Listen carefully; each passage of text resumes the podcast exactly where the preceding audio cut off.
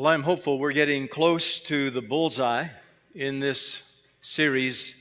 Every story whispers his name.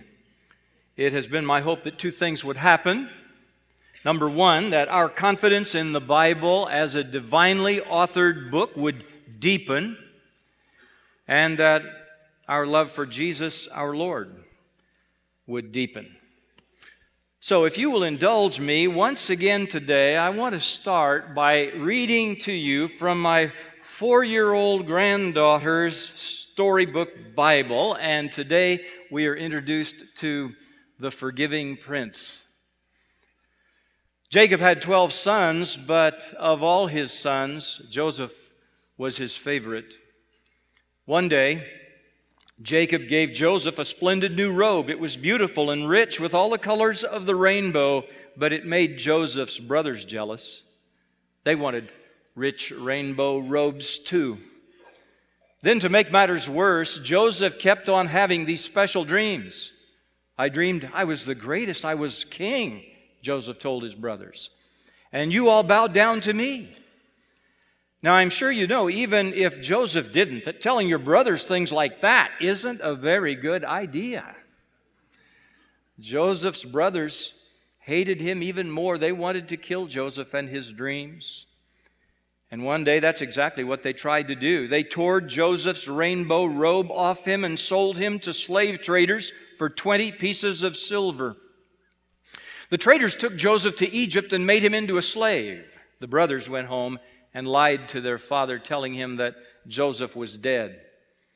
That's the end of that dreamer, they thought, but they were wrong. God had a magnificent dream for Joseph's life, and even when it looked like everything had gone wrong, God would use it all to help make the dream come true. God would use everything that was happening to Joseph to do something good. Meanwhile, though, things were not looking good for Joseph in Egypt. He was far from home and from his dad. Then he got blamed for something he didn't do, and even though he had done nothing wrong, he was punished and thrown in jail. But God had not left Joseph. One night, Pharaoh, king of Egypt, had a scary dream about thin cows gobbling up fat cows. What on earth did it mean? He didn't know. But Joseph was a dream expert, so Pharaoh sent for him. It means a famine is coming, Joseph explained. There won't be enough food. Pharaoh was so pleased by Joseph's skill that he immediately took Joseph out of jail and made him a prince. Now, back home, Joseph's brothers had run out of food and everyone was hungry. God's special family was in danger. If they didn't get food soon, they would starve to death. So Joseph's brothers traveled to Egypt to buy food. They came and knelt before the new prince. His brothers didn't know that the prince was Joseph, but Joseph knew who they were. Joseph's dream, the one about his brothers bowing down to him, was coming true. It's me, Joseph cried. When they saw it was Joseph, his brothers were afraid. They had wronged Joseph. They had sinned and they knew it. Now Joseph would certainly punish them but Joseph looked at his brothers, and his eyes filled with tears. Even though his brothers had hurt him and hated him and wanted him dead, in spite of everything, he couldn't stop loving them. His heart, which they had broken, filled up with love, and Joseph forgave them. Joseph threw his arms around them. Don't be afraid, he said. Behind what you were doing, underneath everything that was happening, God was doing something good. God was making everything right again. Joseph didn't punish them, he rescued them. He brought God's special family to live safely with him in Egypt. One day, God would send another prince, a young prince whose heart would break. Like Joseph, he would leave his home and his father. His brothers would hate him and want him dead. He would be sold for pieces of silver. He would be punished even though he had done nothing wrong. But God would use everything that happened to this young prince, even the bad things, to do something good, to forgive the sins of the whole world. Well, don't you think Joseph's biography would make a riveting novel? It would make a captivating TV miniseries. It's just an amazing story. And you caught some of the mile markers of his life as I read it to you, but let me fill in a few more details from the historical account that spans from Genesis 37 through Genesis 50. Joseph, our hero today, grew up as the 11th son of Old Testament patriarch Jacob. He was the firstborn son of Jacob's favorite wife, Rachel. Joseph's mother died when he was just 10 years old. As a teenager, Joseph was his father's favorite son, and his father was oblivious to the rivalry and the hostility in his blended family. And his favoritism actually caused Joseph's brothers to be very resentful of him.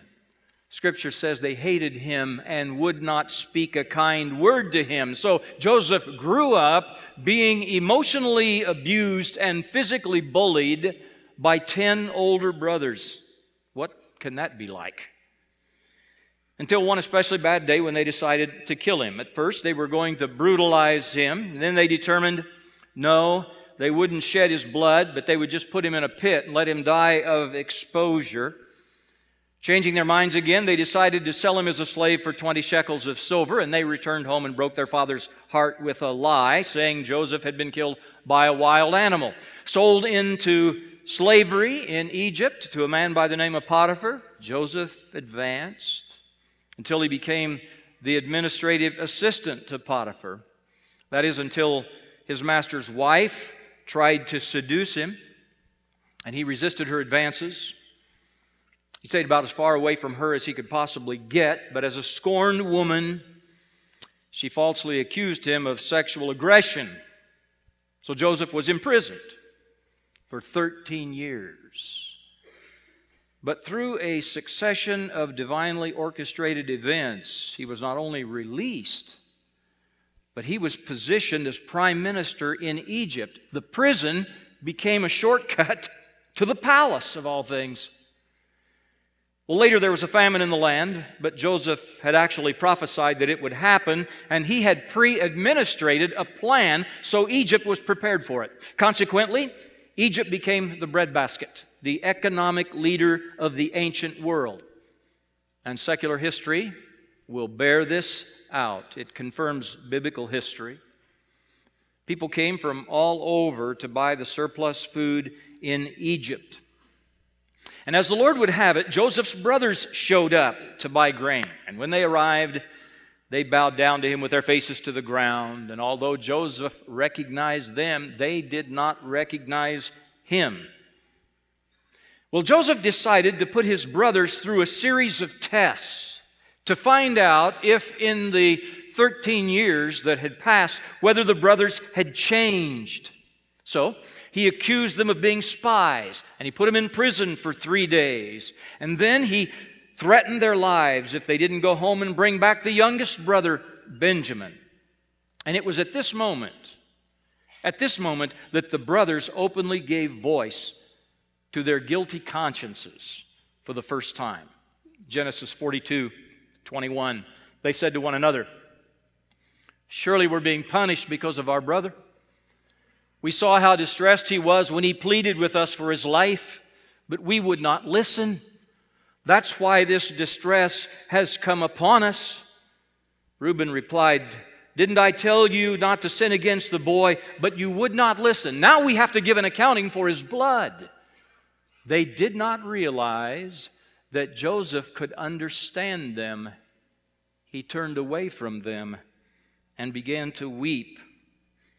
You see, Joseph is not trying to get revenge for how his brothers betrayed him. What he's doing here is he's leading them step by step to repent of their sins against him.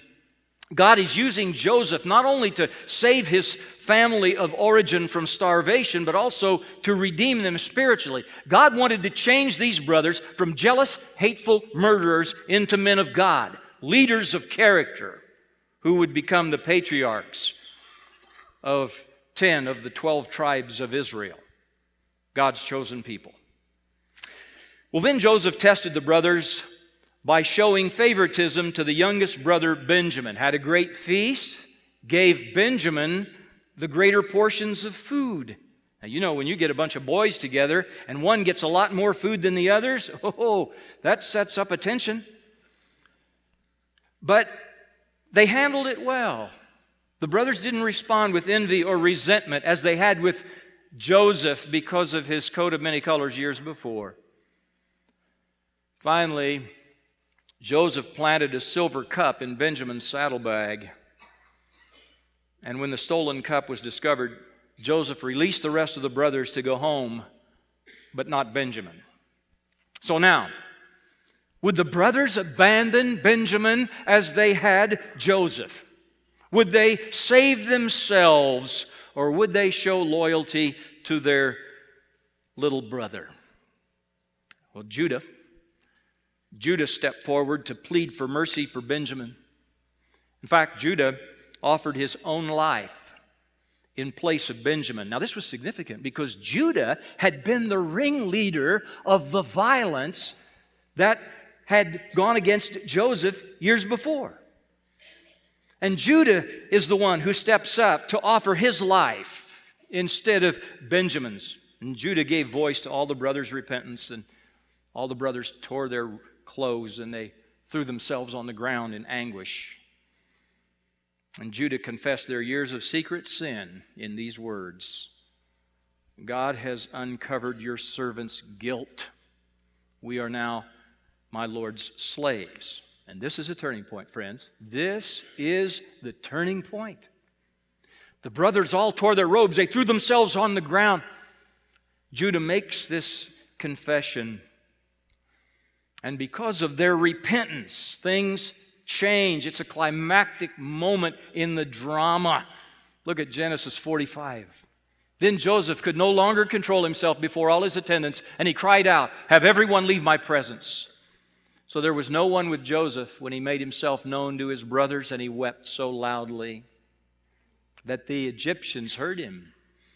And Pharaoh's household heard about it. Joseph said to his brothers, I am Joseph. Is my father still living? But his brothers were not able to answer him because they were terrified at his presence. You know their wheels were turning. Then Joseph said to his brothers, Come close to me.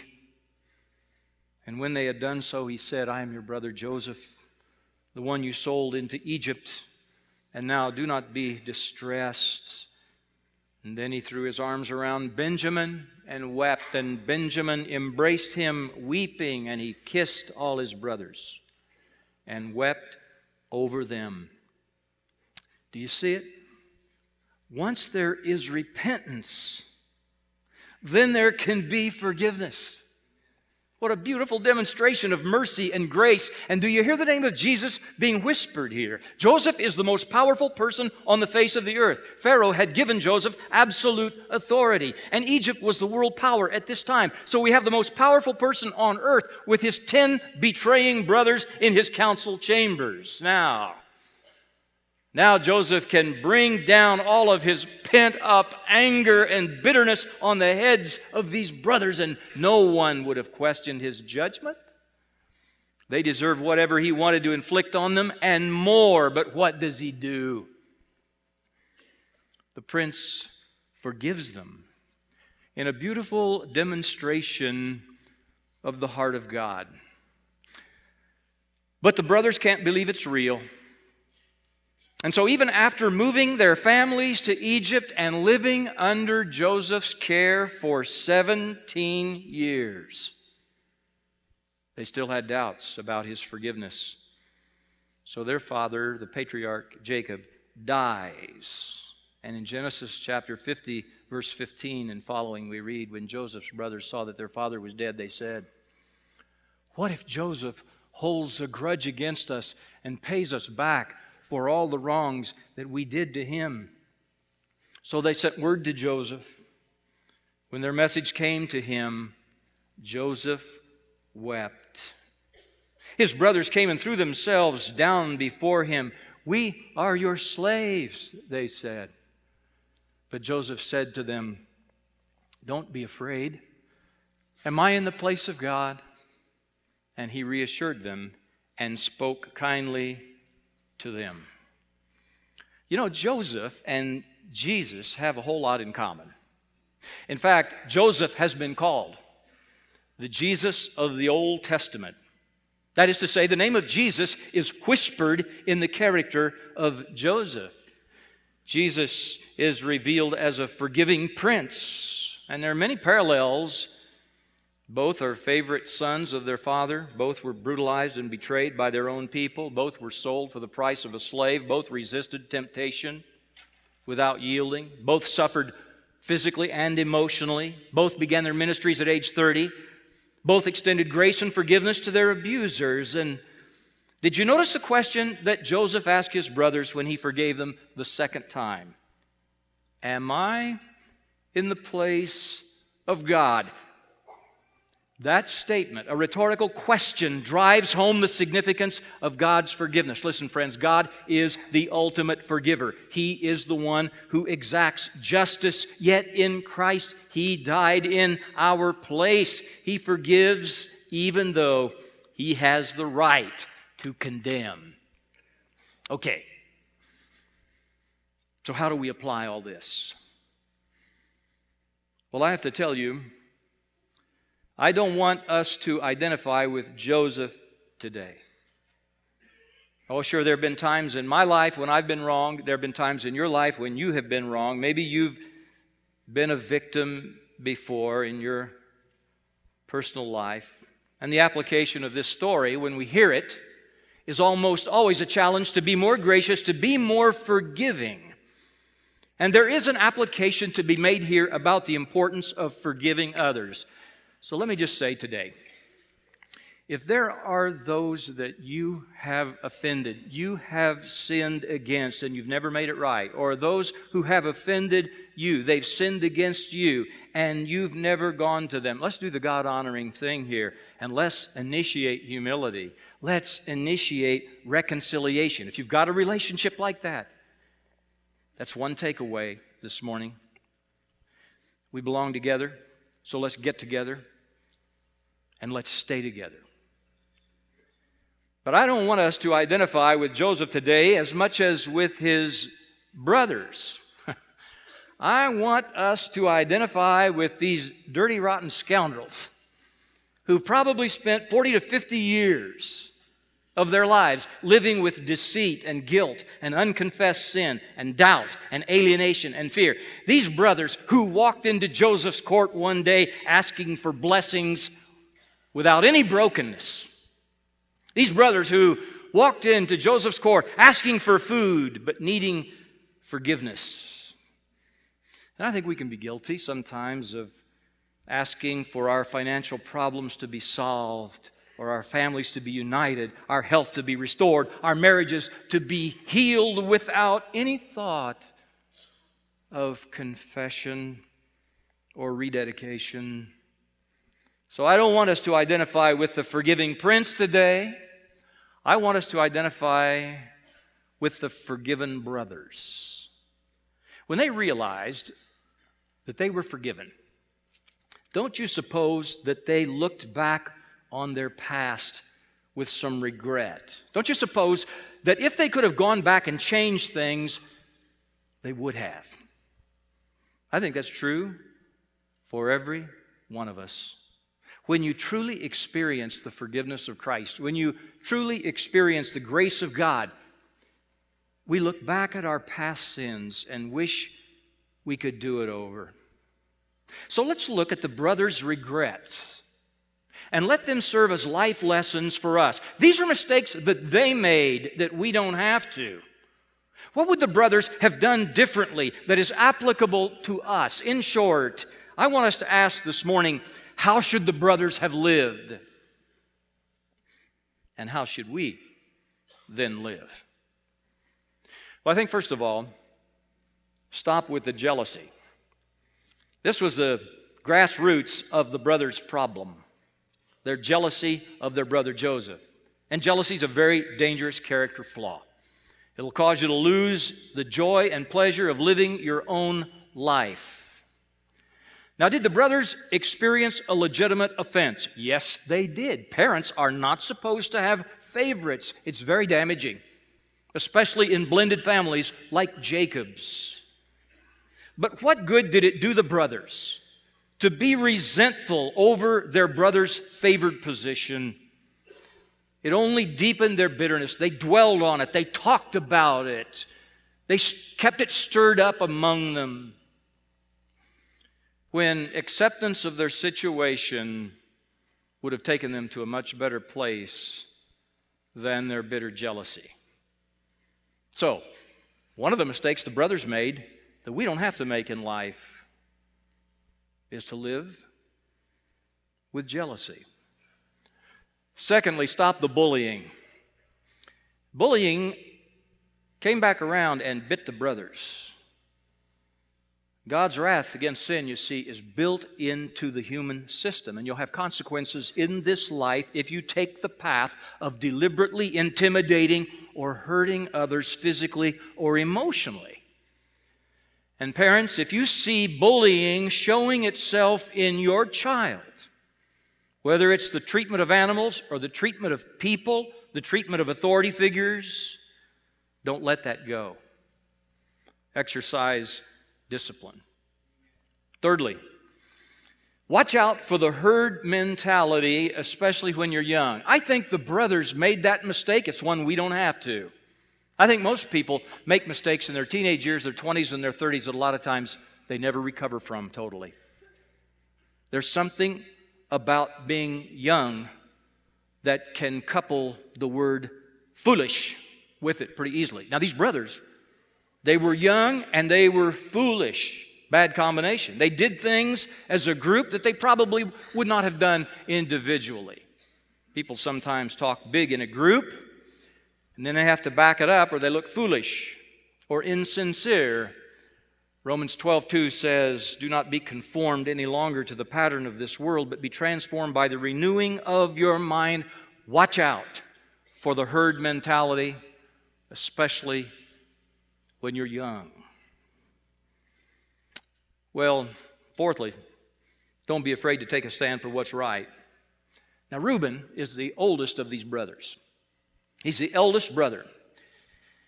And when the older, and when the, the brothers, Joseph's older brothers, began to conceive a plan to, to exile him to Egypt, Reuben tried to manipulate the situation. He tried to outthink his brothers, and he had in mind if they'd put Joseph in a pit, and then he would come back around and get him out of the pit later when the, everything cooled down. Well, it didn't work his lack of conviction and his attempt at manipulation didn't work.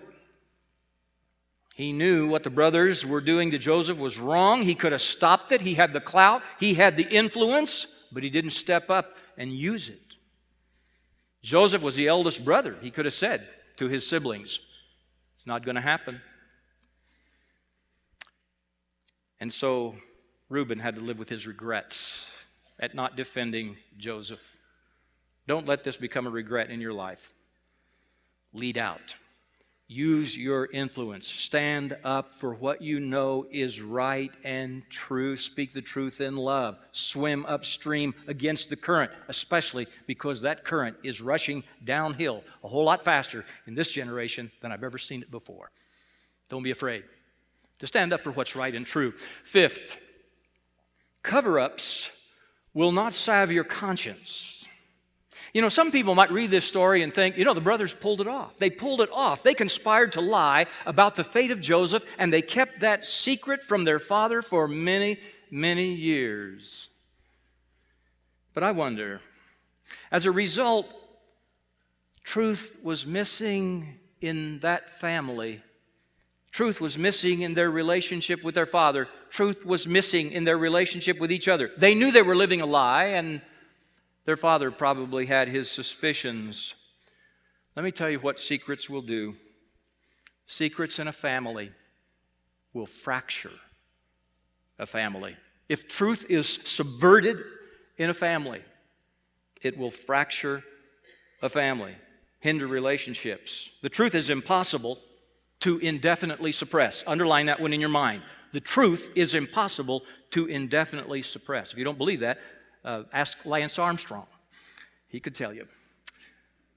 Six, living long term with unconfessed sin ensures a hard life. You know, anytime anything bad happened to the brothers, they knew it had to be because of what they had done to Joseph. They said, Surely we're being punished because of our brother. It was this lie that they shared that caused them to disrespect each other. It disrupted their family unity. It set the brothers against each other. And it only deepened their feelings of alienation toward their father. Self respect. Self respect is elusive when we have unconfessed sin. David lived for too long with his sins of adultery and murder. And in Psalm 32, he pens a prayer. In a devotional time, he pens a prayer to God. And he's reflecting on the time in his life when he was living with his sins of murder and adultery. Here's what he says When I kept silent, my bones wasted away through my groaning all day long. My strength was sapped as in the heat of summer. Then I acknowledged my sin to you. I did not cover up my iniquity. I said, I will transgress, I will confess my transgressions to the Lord. And you forgave the guilt of my sin. And David experienced relief and release and peace when he was confessional. And that's why we read in 1 John chapter 1 verse 9. This is written to Christian people, not to non-Christians, to Christians. If we confess our sins, he is faithful to forgive us and cleanse us from all unrighteousness. Don't live with unconfessed sin. Number 7. When confronted with the truth, quickly embrace it. Did you notice that the brothers were broken when they were finally exposed? They didn't perpetuate the lie. They didn't try to defend themselves once Joseph revealed himself. They were confessional and they were humble from that time on. They were much different men. They were much better men once they were broken. I remember a few years ago seeing a movie starring Harrison Ford called Regarding Henry. It's a story of a man who was a ruthless, abusive attorney. He was an insensitive husband. He was an inattentive father. But he was changed. He was changed while he was in recovery from being shot in a convenience store robbery. Regarding Henry is the story of a man who was radically changed by facing the truth about himself. Have you heard that Shirley MacLaine's adult daughter has a book coming out this month about what a terrible mother Shirley MacLaine was? In an interview, the daughter said she sent the first autographed copy to her mother. She said her motive for writing was not revenge, and it was not money, it was her attempt to hear her mother say she was sorry. That's why she wrote the book, so her mother could read it and say that she was sorry. That was her motive. When confronted with the truth, people sometimes stop their ears, walk out, run away, or ignore it. But, friends, listen the truth is our friend. We should embrace it. Number eight, don't doubt your forgiveness. You know, Joseph actually forgave his betraying brothers twice. Once in chapter 45 of Genesis, when he first revealed himself to them after they repented, and then again after his father's death. Now, probably 17 years passed between Genesis 45 and Genesis 50. 17 years had passed between these two forgiveness occasions. The brothers thought that Joseph had just postponed taking revenge on them. And it grieved Joseph. He wept again. It grieved him to think that his brothers had doubted his forgiveness, and there was still this thing between them as far as the brothers were concerned. All those years. All those years in Joseph's care in Egypt, and their fear and guilt are just below the surface. They couldn't believe the prince's forgiveness. What a shame. Jesus does not want us to live with doubt about his forgiveness, about our salvation. Look at 1 John 5:13. I write to you who believe in the name of the Son of God, so that you may know that you have eternal life. Well, in Genesis chapter 47, verse 2, one of the first things Joseph did after being reunited with his family was to have a great royal feast, the likes of which had never been seen in Egypt before. Can you imagine the expressions on the faces of the brothers as they went from being outsiders in Pharaoh's court, foreigners begging for food, to becoming recognized as the family of the prince? They're no longer strangers, but because of God's grace revealed in Joseph, they're invited to the feast.